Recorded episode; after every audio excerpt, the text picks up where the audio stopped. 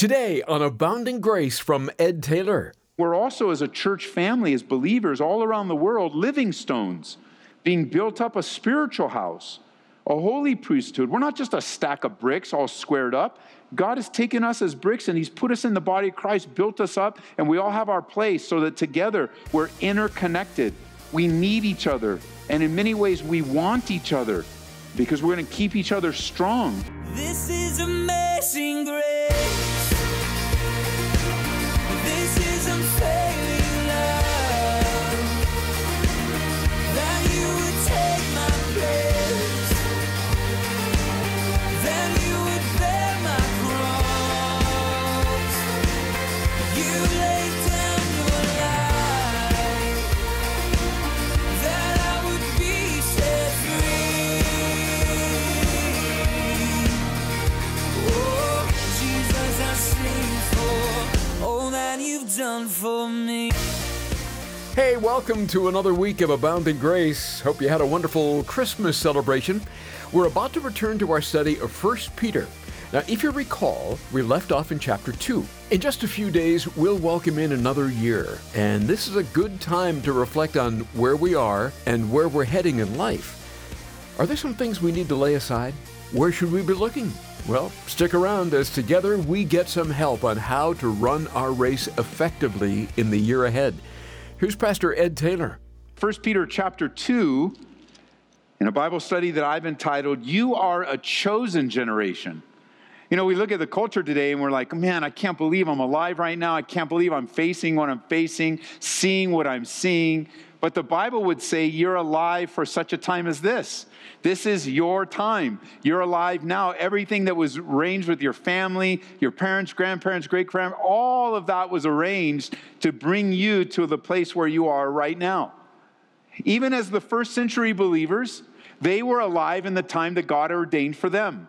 They faced their trials and tribulations in their culture, in their time period. We face ours. And we left off last time with that exhortation to lay aside some of the things that are hindering us and to desire to take in the pure milk of the word. Remember verse 1 of chapter 2? Therefore, laying aside all malice, guile, hypocrisy, envy, and all evil speaking, as newborn babes, desire the pure milk of the word that you may grow thereby. If indeed that you have tasted that the Lord is gracious, or we've learned it, if you've tasted that the Lord is good. And he is indeed good and gracious. And so laying aside things that will hinder us and desiring things that will help us, they go hand in hand in every area of life. To lay aside those things that will harm us and to desire those things that will help us, that's a biblical truth throughout the scriptures. It reminds me of our study in Hebrews. When we were studying Hebrews chapter 12, verse 1, remember we were instructed, therefore we also, since we're surrounded by such a great a cloud of witnesses, let us lay aside every weight and the sin that easily ensnares us, so that we can run our race with endurance that's set before us, looking unto Jesus, the author and finisher of our faith, who for the joy that was set before him endured the cross, despising the shame, and has sat down at the right hand of the throne of God. I mean, if you're here today, you're listening to me, and you're looking for some direction in life. You're looking for some very precise direction. What is the next thing I should do? How should I respond to this crisis? What should I do next? I want to encourage you, go back into the app, or go back onto the website and listen to the studies that we did in learning how to run your race. We spent some time really zeroing in on what will help you run your race more effectively. And we learned that running our race is a metaphor that describes how to live for Christ. And we want to do so not walking, not crawling, not walking, but we're running. And we're running in a race not to beat each other, like to be the finisher so that I can come in first place and get the gold medal, but rather we're running our race to take as many people as possible, and the whole goal is to finish. We want to finish the race. So we're reminded that we're surrounded by a cloud of witnesses there in Hebrews. I think it's worth a review. as we look back and think that as we're running the race of life, we're surrounded by this cloud of witnesses. Now, don't think of it as a stadium that's filled with people up in heaven watching us, but rather this is a reference to examples. We have examples before us, a cloud of witnesses witnessing to the fact that they finished their race too. And so we ask, well, who are they? Who are these witnesses? Who, in context, is this cloud of witnesses? And you'll recall that this is in reference, in context, to all of those in the hall of faith. As we went one after another, by faith, by faith, by faith, by faith. All of them in their particular life, in their time, by faith, they finished the race. And they become a cloud of witnesses and examples to us that we can finish our race too. They're our motivation. This is what moves us. We're to run the race of faith just like they did. That's why it's really advantageous for us to look around in our fellowship, in our community, maybe in our family. And, you know, you have witnesses in your own family as well, your own friendships, where you see people overcome great difficulty, and they come against all odds, and they're still running, they're still going forward. As one commentator said, and I quote, "These witnesses, they knew how to run the race of faith. They opposed Pharaoh. They forsook the pleasures and prerogatives of his court. They passed through the Red Sea, shouted down the walls of Jericho, conquered kingdoms, shut the mouths of lions, quenched the power of fire, received back their dead by resurrection. They were tortured, mocked, scourged, imprisoned, stoned, sawn in two, had to dress in animal skins, and were made destitute, all for the sake of their faith." And so they're witnesses, not onlookers, and they've proved it by their testimony and their witness and their life of faith. So going back, you can turn to Hebrews if you like, but if you're taking notes, by way of review, remember the instruction of what we were asked to lay aside. These are the things that will help you run your race better, and we'll just briefly review them. Number one, we're instructed, lay aside every weight. Identify the weights, those things that are weighing you down, and lay it aside. And you get the idea that this is not a one-time thing. You don't just lay it aside and go, it's never going to come back. No, you know, you're just like any racer, anybody that's preparing for a race. They're making every effort to be in their best condition. And there are times we have to lay aside those things that don't help you run well. Now, we could easily think of some things that don't help you. Taking in, you know, social media, screen time, you know, things that are obvious, but maybe there are things that are not so obvious that are in your life, that are unique to you, that you just got to take before the Lord. It's very consistent with our time in prayer today, as we take some time together corporately as a church and we pray that Pastor Ian says, look, I want you to pray for yourself. Consider yourself today. Lay aside every weight. Number two, lay aside the sin that so easily ensnares you. There are weights in life that are bothersome, that are heavy, that are annoying and bulky, but sin, you know, there are things that weigh us down, but known sin will stop us in our tracks. And it's a very deceptive thing because we can go through all the outward emotions and not be in the race. You become very religious, where you have the appearance of holiness, but you deny the power thereof. You have an appearance of being religious and spiritual, and you have the appearance of being a good Christian, whatever that means these days, and being a good churchgoer. But if you're not laying aside the sin, you're not in the race. Your race has come to a stop. All sin is a hindrance to Christian living. But there is that, in Hebrews, there's that word the, lay aside the sin. So there's an implication that you're looking for a particular specific sin in your life. Thirdly, to run your race well, in Hebrews chapter 12, we remember we're to lay aside the weight, lay aside the sin, and then thirdly, we're to look unto Jesus. Look unto Jesus. This is so good because where our eyes are, that's where our focus is, our attention and our affections. Looking unto Jesus. We should be doing that every day. Like the looking unto him in his word, looking into him as we learned just this week, that our last time in Peter, looking unto Jesus, knowing that we're in the word because tough times require us to be tethered to the word of God and the wisdom of God and the worship of God. that we're in his word, like that we're not reading it religiously, we're not reading it because that's what we have to do. We're taking it in because it speaks of the character and nature and the goodness of God. And you can't read too many pages before you see that God has been faithful to everyone that came to him. He's been faithful to every single person that turned to him. He's been faithful to every person that's prayed to him. He's been faithful to everyone that's raised their hands in worship to him. And that just encourages you, because you might even be in a sense where you wake up and go, you know, I don't know, God, you're not faithful to me. You've forgotten me. Nobody's talked to me. Nobody's reached out to me. Christian communities fail me. I got this big situation in my house. I got this big situation with my kids. I got this big situation with my family, my marriage, my singleness. I got all these things. You've forgotten me. And then you open up and you go, oh no, there's a prodigal kid. He came home. Oh no, there was a person that felt alone, but God came to him in a vision. Think of that. He's all alone, all by himself, and God shows up to him personally in a vision to speak encouragement. I mean, there's over and over and over again that God meets us in our greatest difficulty. We got to look unto Jesus. There's a sense of, he uses that, again, it is metaphoric language. We don't see Jesus physically. He's seated at the right hand of the Father. We look to Jesus because wherever our eyes are, that's where we're going to go. We follow our eyes. Fourthly, in Hebrews 12, we were reminded that as we're looking unto Jesus, we're to see him as the author and finisher of our faith. Looking unto Jesus, the author and finisher of our faith, because he's the supreme example of our faith.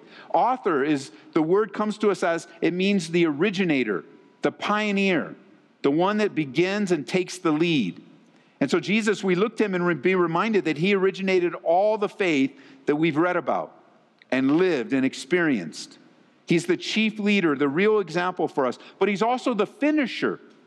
And this word in the original language, remember the New Testament was written in the common Greek of the day. It's called the Koine Greek. It was, God was so gracious that he had the Bible written in the everyman's language. That's why I'm always encouraged by accurate translations that can take the Bible and make it relevant to our language today. The New King James does a good job of that, but I love to read the NLT for my devos because it takes it just down another notch to common phraseology so we can just receive the word and take it in. But see, he's the finisher. He's the one that this word has the meaning of, he's the one that carries your faith to completion. Now, this is important because how many times have you just felt like giving up and quitting? You say, it's not worth it anymore. I'm tired. I don't like this. It's too hard. You think of all the things that come your way. Just don't run. You know, you might even have voices in your head. And I don't mean any kind of medical condition or mental condition. You just got, like, you just hear voices, just quit. It's just some demonic attack on you. Just quit. Nobody's going to care. They won't remember you. They'll move on. Just quit. Just turn your back. Just give up. And, you know, it corresponds with your feelings. And you're like, well, maybe I will. And then you start talking to yourself. Now, that's a problem. In times of crisis, you're the worst person to talk to. Most of the time. Unless you're encouraging yourself in the Lord, if you're talking to yourself, it's usually not going to go very well. And I would just encourage you, if you're in that place right now, just ask for some help. Text somebody. Ask somebody to pray for you. You know, one of the things that somebody praying for you does, it interrupts that conversation. It just stops it. And then maybe if the person's praying for you and they're just sensitive to the Holy Spirit, as they're praying, man, they're saying stuff that you've been thinking all day. But the Lord has it for you that he just interrupts that and says, no, I don't want you. Remember the author and finisher. Remember his faithfulness. And then the scriptures start flowing through your mind. You go, oh yeah, I remember now in Philippians that he who began a good work, confident of this very thing, he who began a good work in you will complete it. And say, yes, Lord. And when he writes it, when the Bible says in the Psalms that God will perfect that which concerns me, he says, yes, Lord. And they go, oh man, remember Abraham? He was such a failure, but he made it. Yes, Lord. Oh, man, look at Peter. What a failure Peter was. And what are you doing on a midweek Bible study? What are you doing listening to Christian radio right now? You're studying about the man that failed and got back up again. Because God is the God of that gives second chances. And if you need second chances, it could be the very last one you'll ever need when you come back and you get up and say, yeah, Lord, I repent of my failure. I repent. I'm going to look to you because you're the beginner. This all started with you. You pursued me. And you remember, you start to remember. This is the value of memorizing Scripture. Because as you're praying, if you happen to talk to yours, the Holy Spirit can interrupt you and start reminding you of scriptures that you've hidden in your heart so that you won't sin against him. And so I encourage you, one of the things you should memorize, maybe make it a goal by next Wednesday, is just memorize Hebrews chapter 12, verses 1 and 2. So you're reminded of these very things. Number 5, one of the things we were encouraged back in Hebrews was to look to the joy that was set before Jesus. He gave the example. Jesus had that joy that was set before him. So when you're looking at Jesus, remember that part of Jesus running his race, God in human flesh, was he looked to the joy that was set before him. And I want to suggest this to you. I suggest that the joy that was set before Jesus was you and me. The joy of finished redemption and salvation, and the rescuing power that his death and resurrection was going to bring to us. Because we know he addressed us in the Gospels. He would talk about those that would believe later, us. And the joy that was before him was your transformed life, was your children and grandchildren, and the carrying on of the gospel. The joy of the Father, the Bible says, is your salvation and mine. In John chapter 17, listen, in verse 24, it says, Father, this is Jesus praying, I desire that they also whom you gave me may be with me where I am, that they may behold my glory which you've given to me, for you loved me before the foundation of the world. There's joy in being reunited, and there's joy in front of us. God still wants to work in your family. He still wants to give you victory over besetting sin. He still wants to break you free from your past. He wants to help you overcome your regret. Like, God's still at work in you, so there's a joy before you, which also gives you such great excitement that as you're sowing seed of the gospel in people's lives, you may be able to see that seed come to fruition. That little invite to church, that little card you give out, that constant prayer for your family, like we have expectancy in joy, because that's where hope comes. Then not only that, number 6, we learn, as you're looking to Jesus, you look to him as he endured. Now that's important, because many times you'll look at the endurance perhaps in Jesus and think, well, of course, he was God. And you'll forget that he was God in human flesh. He was the perfect human. And he endured as a human. And his endurance led him to despise the shame. And here we are. We're running our race. We might be ready to give up, throw in the towel. And we got to get our eyes back on Jesus. When they are, things become clearer. He loves me. He died for me. And I'm going to endure whatever it is, this season of difficulty, because Jesus endured. And his death and resurrection came with mocking, scourging, lie. They hired people to lie about him. He was beaten till he was unrecognizable. Most people died under that beating. He endured it. It was shameful. People made, this is the God in human flesh.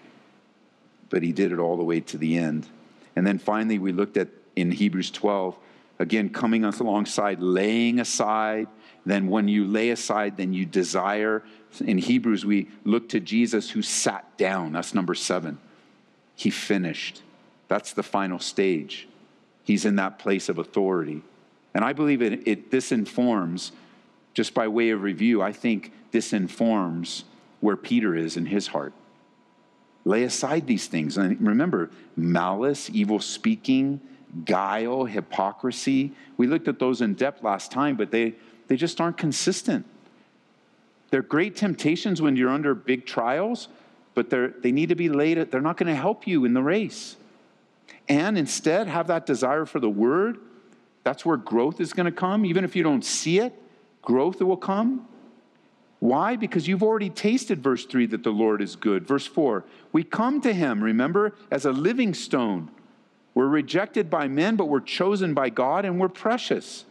And we're also, as a church family, as believers all around the world, living stones, being built up a spiritual house, a holy priesthood. We're not just a stack of bricks all squared up. God has taken us as bricks, and he's put us in the body of Christ, built us up, and we all have our place so that together we're interconnected. We need each other, and in many ways we want each other because we're going to keep each other strong. Jesus, no, he's the master builder. Notice, we're a holy priesthood, it says, offering up spiritual sacrifices that are acceptable to God through Jesus Christ. Verse 6. Therefore, it's also contained in the scriptures, behold, I lay in Zion a chief cornerstone, elect, precious. He who believes on him will by no means be put to shame. Therefore, to you who believe, he's precious. But to those who are disobedient, the stone which the builders rejected has become the chief cornerstone, and the stone of stumbling and a rock of offense. They stumble, being disobedient to the word, to which they were also appointed. So Jesus is that stone that was rejected. He came to his own, and his own received him not. Well, we've been in the book of 1 Peter today on Abounding Grace. Pastor Ed Taylor is our teacher, and he's the pastor of Calvary Church in Aurora, Colorado. You can hear this message again when you visit us online at aboundinggraceradio.com, or hear Abounding Grace through our app. Search for Ed Taylor in the App Store or Google Play to download that for free today. So, Pastor Ed, not long ago, we released Season 3 of Lead to Serve. Can you tell our listeners a little about this podcast, what you're covering now in Season 3, and how they can access it? Yeah, Larry, we're really excited to get back on board with Season 3 of Lead to Serve. Let me just say at the outset that you can subscribe to the podcast Lead to Serve anywhere you get podcasts. It's on Apple, it's on Android, and the main website is anchor.fm/lead2serve, all one word, lead2serve, Lead to Serve. Get that anywhere you get podcasts, and it's one of the passions that God has given to me is developing and discipling leaders, next generation leaders, and then of course reminding us of the simple basics so that we can all grow in leadership. And the premise is very simple. Jesus came to serve and not be served. He's the epitome of spiritual leadership. So we too follow in his footsteps. If we're going to be great leaders, we're going to be great servants. And season number 3 is following a resource that we developed here, a book entitled Sure and Steady. And in that book, we have bite-sized nuggets of discipleship material on growing us in our spiritual servanthood and leadership. So I take a couple chapters, a couple of topics each episode, and we talk about them. And I think of you like in the room with me as we were sitting across the table and we're talking about it together, generating questions, looking at the scriptures. On some episodes, I have a guest with me and we're talking through things. It's a great resource, something I wish we would have had in the early days here at Calvary, but now we get to provide it to you. It's called Lead to Serve, all one word, lead2serve. And if you don't know how to access it through podcast or such, you can go to our app, just put in my name, Ed Taylor, in your favorite app store, download our free app. You can contact and access it through there as well. Lead to Serve podcast. Season 3 is underway, and it is already getting great feedback and great response. And we invite you to download and listen in as well. That's lead2serve. I'd like to suggest our resource of the month, a book by Lee Strobel called The Case for Christmas. Taking the approach of a journalist, Lee Strobel searches out the true identity of the child in the manger. He consults experts on the Bible, archaeology, and messianic prophecy. We'll send it your way when you support Abounding Grace with a gift of $25 or more. Please remember, this radio ministry is made possible through your generous support. And as the year comes to an end, this would be a wonderful time to hear from you. And you can place a resource request when you call toll-free at 877-30-GRACE. Again, that's 877-30-GRACE. You can also order resources like this at calvaryco.store, calvaryco.store. And if you'd just like to make a donation to the ministry, you can do that online at aboundinggraceradio.com. Hey, thank you again for helping us reach out through the radio with the gospel and truth of Jesus Christ. We'll get back into 1 Peter tomorrow on Abounding Grace with Pastor Ed Taylor. We'll see you then. This is amazing grace. This is unfailing.